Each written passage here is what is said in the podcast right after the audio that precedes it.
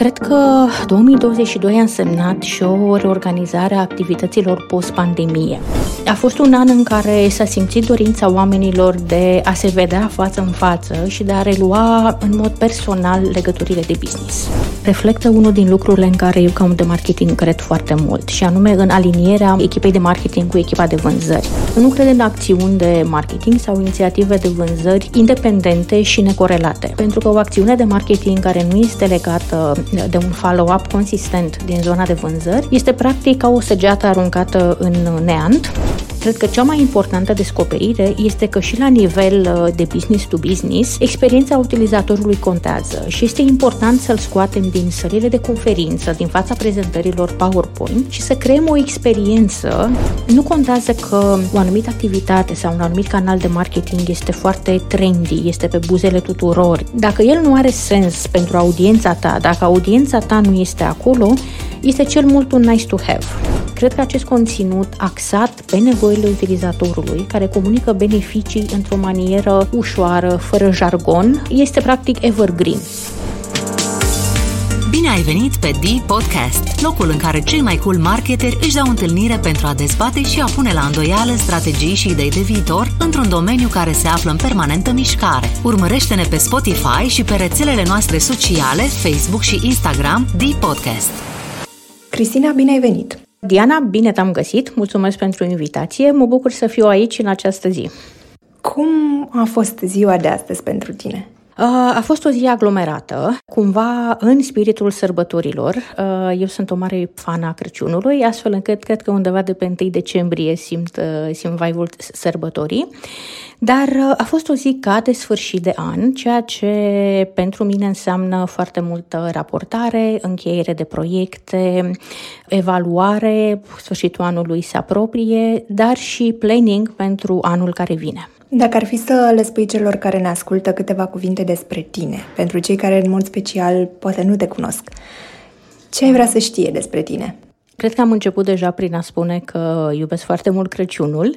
Ce aș mai adăuga ar fi că sunt uh, om de marketing și comunicare. Uh, îmi place să cred despre mine că sunt o șeherezada modernă care spune povești Uh, cred că spun povești încă din timpul facultății. Eu am terminat jurnalistică și mi-am dorit dintotdeauna să spun povești. Apoi, ușor, ușor am uh, migrat către partea comercială și am început să spun povești despre branduri și despre, și despre companii. Uh, iar cumva trecerea și îmbinarea cu marketingul a fost apoi, apoi firească.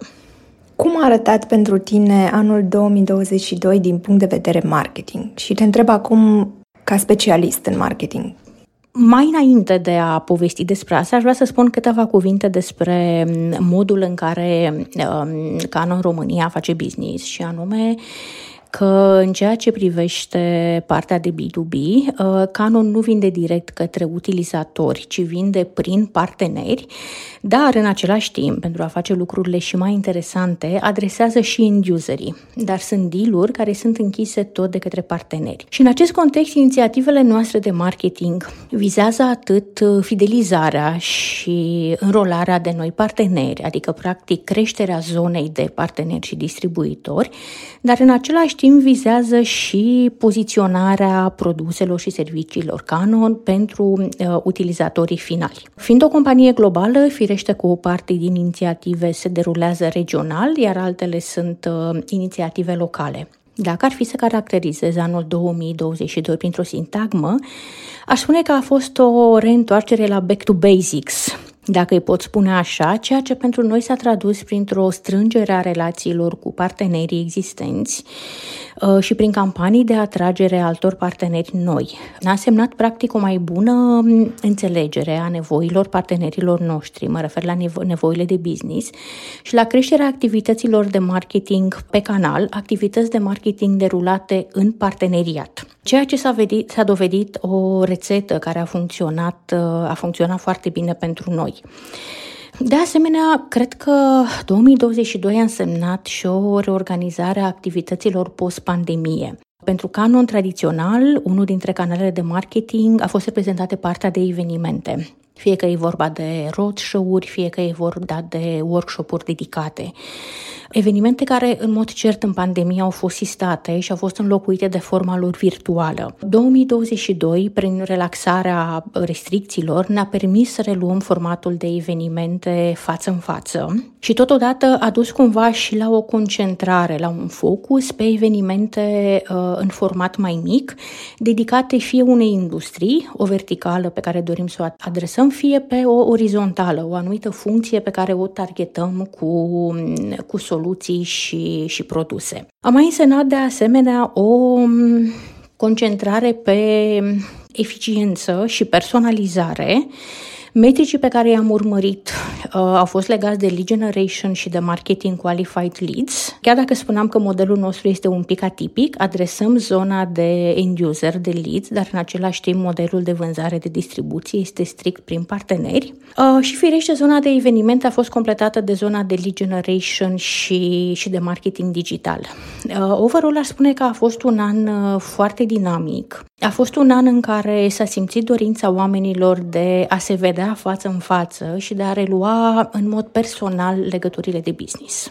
Uite, în multe companii există această tensiune, să spunem așa, în metaforic, între echipa de marketing și echipa de vânzări. Mi-ai, mi-ai vorbit foarte mult despre lead generation mm-hmm. și aș vrea să știu tu ca om de marketing, cum te raportezi la echipa de vânzări și care este modul în care uh, lucrezi cu ei. Știu că nu este în uh, sarcina ta să um, raportezi cifre, cât mai mult să aduci uh, acele lead în fața oamenilor de vânzări. Însă, per total, la finalul anului, managementul uh, se uită la cifre și atunci, dacă ele nu arată bine, chiar dacă nu e doar vina marketingului, cumva toată compania este trasă în jos. Și mă întrebam dacă ai întâmpinat genul acesta de provocări de-a lungul carierei tale de om de marketing, nu neapărat în Canon, și cum anume ai uh, aranjat lucrurile astfel încât uh, echipa de vânzări să ajungă la cifrele pe care managementul și le dorește. E o întrebare foarte bună și cumva reflectă unul din lucrurile în care eu, ca om de marketing, cred foarte mult, și anume în alinierea marketingului, echipei de marketing cu echipa de vânzări. Adică, din punctul meu de vedere, ele nu pot fi separate și în niciun caz nu pot lucra disjunct și cu obiective diferite. Cred foarte mult în această colaborare, care practic ar trebui să pornească de la setarea de obiective și de la urmărirea lor pe tot, pe tot parcursul anului. Și ca să răspund la întrebarea ta, echipa de vânzări este principalul meu aliat și mi-ar plăcea să cred că și pentru colegii mei de la vânzări, echipa de marketing este principalul lor uh, aliat. Adică nu cred în acțiuni de marketing sau inițiative de vânzări independente și necorelate. Pentru că o acțiune de marketing care nu este legată de un follow-up consistent din zona de vânzări este practic ca o săgeată aruncată în neant, în timp ce inițiativele de vânzări care nu au în spate și un background de marketing Uh, la fel, pleacă cu un element uh, lipsă foarte consistent. Așa că eu cred foarte mult în, uh, în colaborarea dintre cele două echipe. Faptul că nu întotdeauna se întâmplă asta, așa cum ai menționat tu, este adevărat și am avut și situații în care am constatat că echipele lucrau disjunct. Cred că acest lucru provine dintr-o nealiniere la nivel de obiective, în sensul în care fiecare echipă are niște KPIs și niște obiective uh, Uh, să spunem poate nu disjuncte, dar independente unul de celălalt și necorelate, astfel încât fiecare simte că trage la propria bărcuță, dacă pot spune așa. Important este să înțelegem că tragem cu toții la aceeași barcă. Nu cred neapărat în ideea de vină, adică faptul că, așa cum ai menționat tu, se poate întâmpla ca la sfârșit de an uh, managementul compania să constate că nu au fost atinse anumite ținte de vânzări, anumiți KPI, Asta poate ține de o multitudine de factori, dar um, Cu siguranță, colaborarea foarte strânsă dintre marketing și vânzări poate duce la rezultate bune sau poate duce la identificarea cât mai corectă a cauzelor care au dus la obținerea unor rezultate sub așteptări. Din punctul meu de vedere, echipa de vânzări reprezintă oamenii care au contact direct cu piața, care au contact direct cu clienții, cu partenerii, cu nevoile lor și au contact direct cu piața. Acțiunile de marketing care nu se bazează pe acest feedback care este foarte valoros Uh, din punctul meu de vedere, nu cred că sunt foarte eficiente. Adică un marketing făcut, uh, nu știu, teoretic, bazat doar pe ce face concurența, pe ce este trend din piață la un moment dat, pe ce se întâmplă în alte regiuni, de exemplu, dar fără o corelație uh, și insight-uri clare de la oamenii de vânzări, care știu care sunt nevoile din piață, iarăși cred că sunt niște acțiuni sortite eșecului. Știm că marketingul business to business este puțin diferit față de cel care se adresează direct consumatorilor. Și aș vrea să știu de la tine dacă în anul care tocmai se încheie ai văzut ceva special poate față de alți ani în uh, felul în care piața a răspuns acțiunilor voastre. Da, cred că principala observație este că și în zona de B2B, experiența potențialului utilizator este foarte importantă atunci când interacționează cu soluțiile sau cu echipamentele noastre. Și dacă în zona de consumer acest trend a fost dus la nivelul următor, prin tot ceea ce înseamnă experiential marketing, cumva cred că acest trend își face loc și în zona de B2B și o să vorbesc strict de ceea ce, de ceea ce fac eu, în sensul în care Zona aceasta de echipamente, de printere, copiatoare, scanere și zona de soluții software asociată poate părea o zonă ușor abstractă, poate un pic gri și cu siguranță nu are șarmul uh, uh, zonei de consumer, nu e la fel de colorată și la fel de flamboyantă. Dar sunt lucruri și experiențe interesante care se pot întâmpla și aici. Un lucru pe care l-am făcut noi anul acesta, de exemplu, a fost că am avut un uh, roadshow care s-a desfășurat regional în mai multe țări și ferește mai multe orașe din România, în care am adus un camion uh, practic o minune a tehnicii, o bijuterie care se extinde și se comprimă din telecomandă, în care am replicat patru zone de hybrid working, adică biroul de acasă, biroul mobil, uh, biroul din deplasare și biroul dintr-un spațiu de lucru comun, un hub, de exemplu. Pentru potențialii utilizatori, noi am creat un spațiu, o experiență în care ei au putut să interacționeze direct cu echipamentele noastre, au putut să asiste la demonstrații, să vadă live cum funcționează soluțiile și am creat în același timp un spațiu pentru discuții, pentru network, pentru întrebări și pentru interacțiuni. De aceea aș spune că cred că cea mai importantă descoperire este că și la nivel uh, de business to business, experiența utilizatorului contează și este important să-l scoatem din sălile de conferință, dacă vrei, din fața prezentărilor PowerPoint și să creăm o experiență și din acest punct de vedere. Foarte interesant ce îmi spui. Am rămas uh, cu gândul la camionul care se extinde din telecomandă.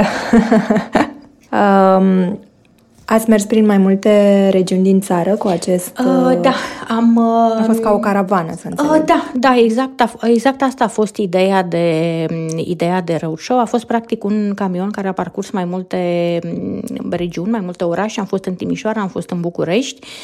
Uh, și chiar și pentru mm, potențialii noștri utilizatori a fost într-adevăr o altă experiență, aceea de a fi expuși uh, la un alt mod de utilizare și de demo decât varianta standard în care, ok, poți să vezi echipamentul, dar în general interacțiunea este one-to-many, în sensul în care există clasica sală de conferință, clasica prezentare PPT și eventual mașinile, echipamentele unde se întâmplă lucruri.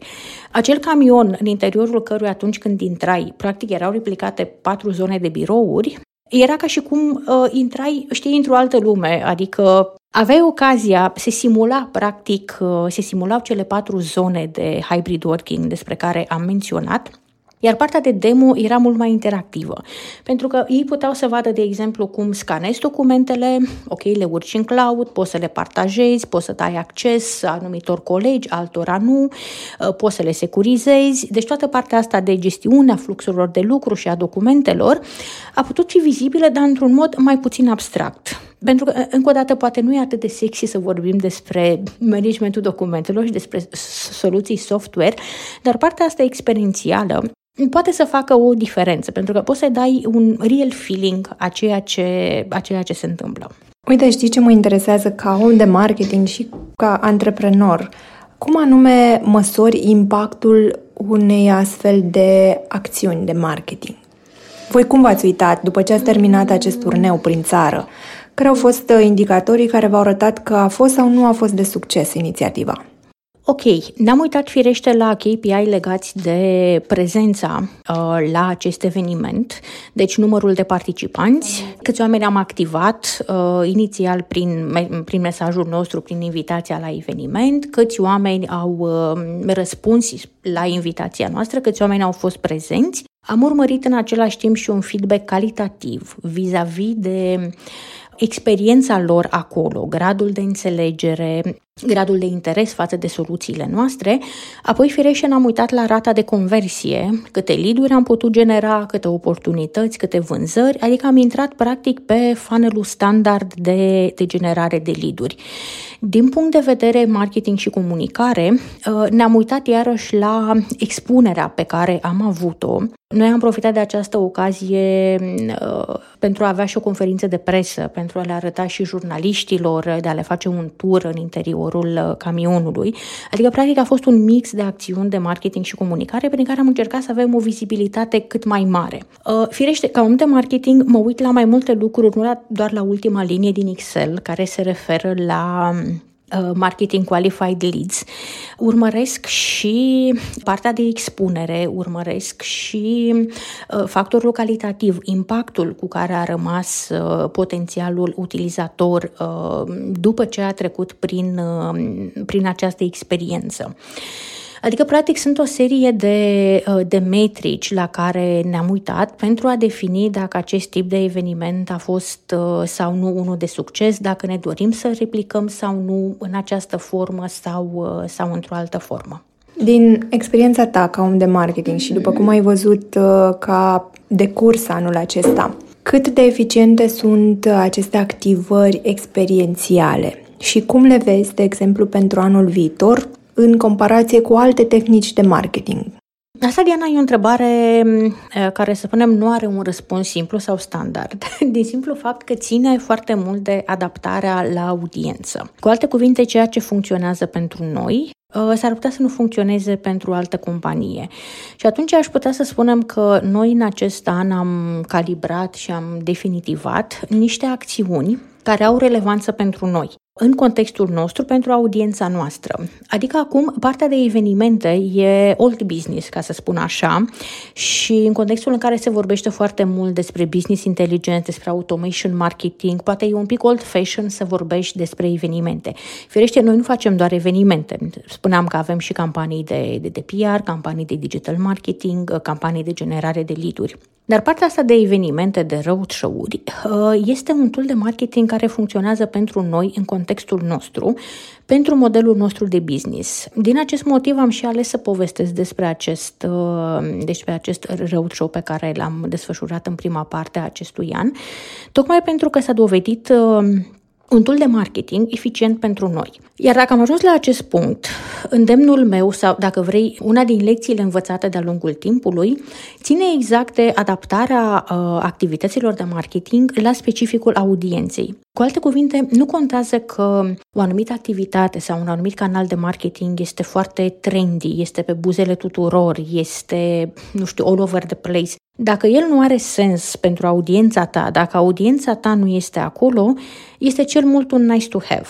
Cu siguranță vom replica genul ăsta de evenimente, poate într-un alt uh, format, dar o vom face uh, nu pentru că ne dorim să fim old school, ci pentru că, în contextul nostru, pentru audiența noastră, uh, au foarte mult sens și foarte multă eficiență. Sper că am răspuns la întrebarea ta.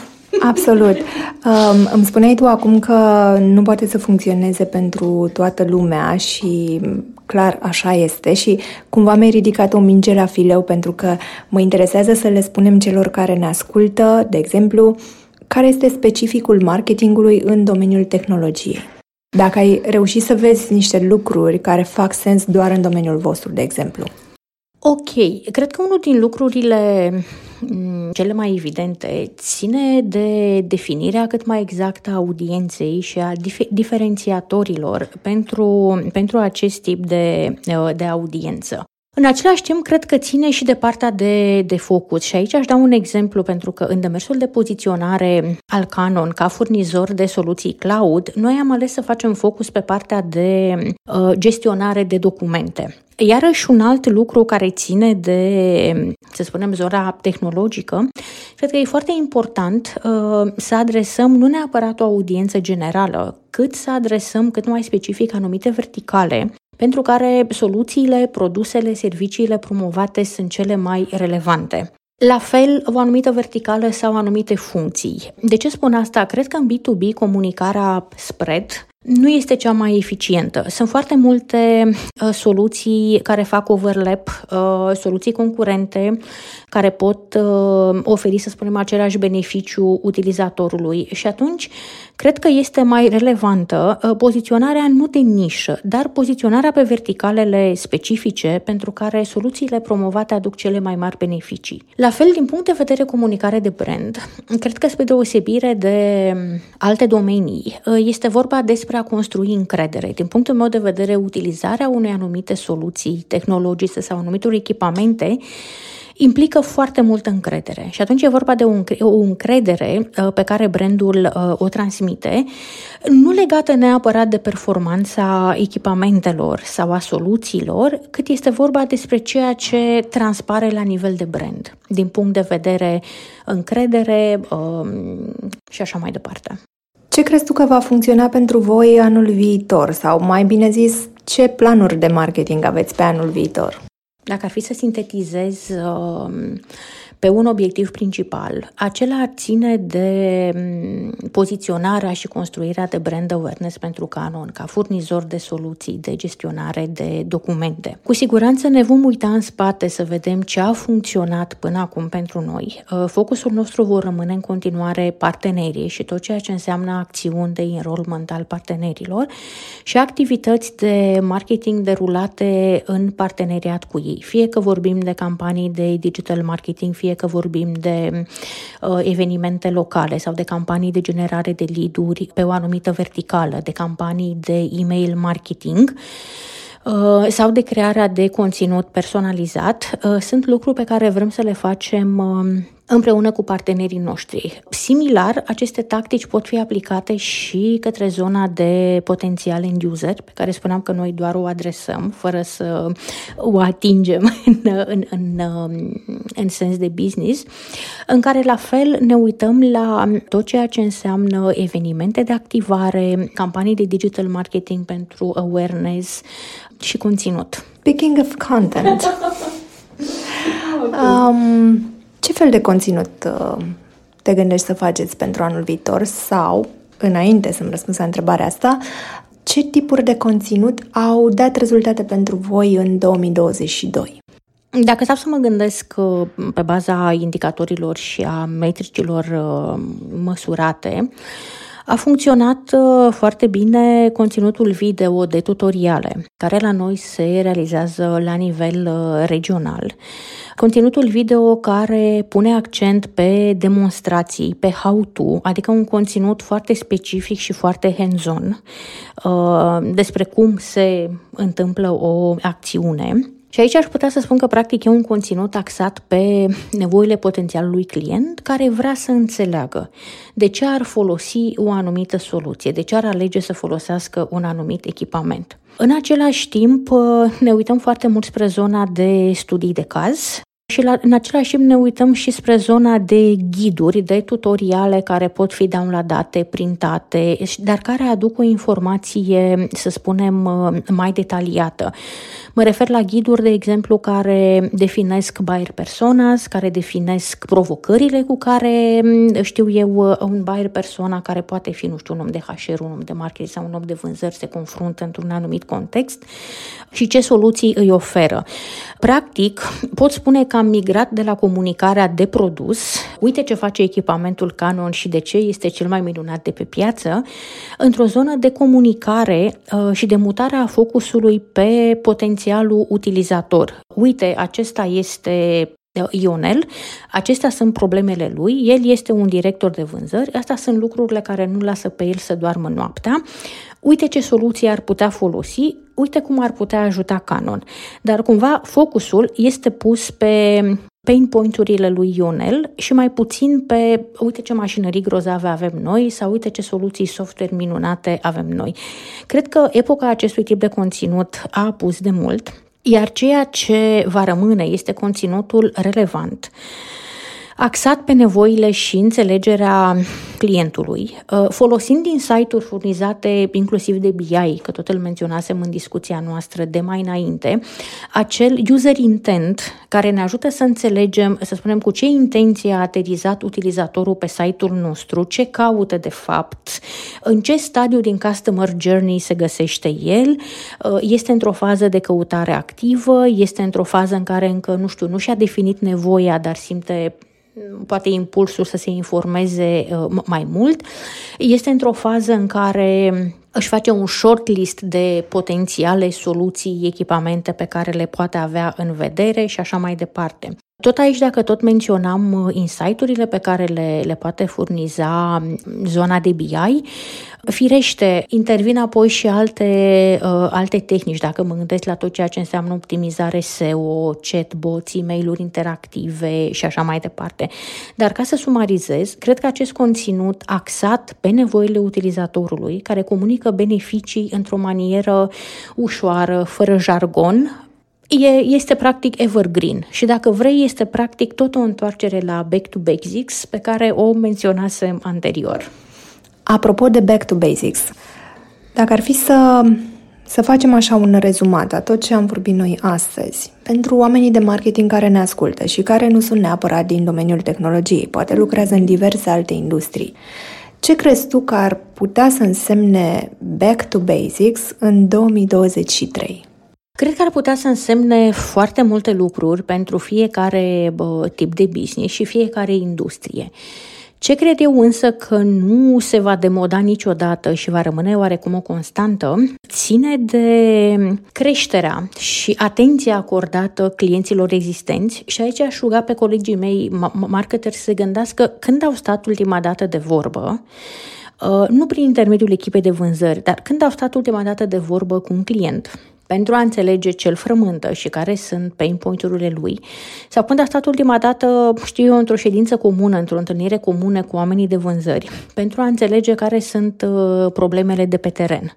Și aș milita foarte mult pentru um, a stopa acest demers de ignorare a clienților existenți, pentru că, într-adevăr, focusul este foarte mult pe atragerea de noi clienți, generarea de noi lead-uri, uh, calificarea lead-urilor, um, cost de achiziție și așa mai departe. Nu vreau să intru aici în toată această terminologie, dar uh, cred că unul dintre principiile basics, dacă vrei, ține exact de retenția și înțelegerea actualelor uh, clienți, răsând la o parte faptul că ei pot fi o sursă constantă de generare de business, cross-sell, upsell și așa mai departe, ei sunt o sursă foarte valoroasă de insight-uri, care ne pot ajuta să înțelegem și cum este și cum suntem percepuți în piață și ce oportunități există și ce amenințări uh, și ce acțiuni desfășoară, desfășoară concurența.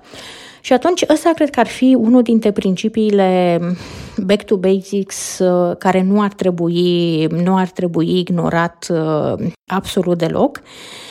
Iar un altul, cred că ar ține de adaptarea strategiei de marketing B2B, atât la contextul actual, că vorbeam mai înainte de cum s-au schimbat lucrurile în pandemie, când tot ceea ce însemna eveniment fizic s-a mutat în mediul uh, virtual, dar și de adaptarea permanentă la piață. Adică e într-adevăr un mediu foarte, vola- foarte dinamic spre volatil, dacă pot spune așa. Tendințele din piață, clienții a căror nevoi sunt într-o continuă schimbare, toată partea asta de, de, de dezvoltare tehnologică aduce foarte multe lucruri noi și atunci este foarte important să ne uităm într-adevăr în spate la ce a funcționat, cum am menționat și mai înainte, dar să ne asigurăm că suntem în permanență ancorați în prezent și în realitatea actuală. Cristina, îți mulțumesc tare mult pentru astăzi. A fost o discuție plină de sens pentru mine și uh, sunt convinsă și pentru cei care ne-au ascultat până la final. Te așteptăm cu drag oricând vrei să ne povestești despre campanii noi, despre lucruri noi pe care le testați și care au rezultate, pentru că suntem o comunitate, dacă putem să-i spunem așa, și ne place să învățăm unii de la alții. Mulțumesc foarte mult încă o dată. Cu drag! Rămâi conectat la sursa ta de idei creative. Urmărește-ne pe rețelele noastre sociale, Spotify, Facebook și Instagram de Podcast. Împărtășim best practices, idei wow și studii de caz care pot fi chiar sursa următoarei tale campanii de content marketing. The Podcast. The Podcast. Creat și produs de DMBC, The Media and Branded Content Company.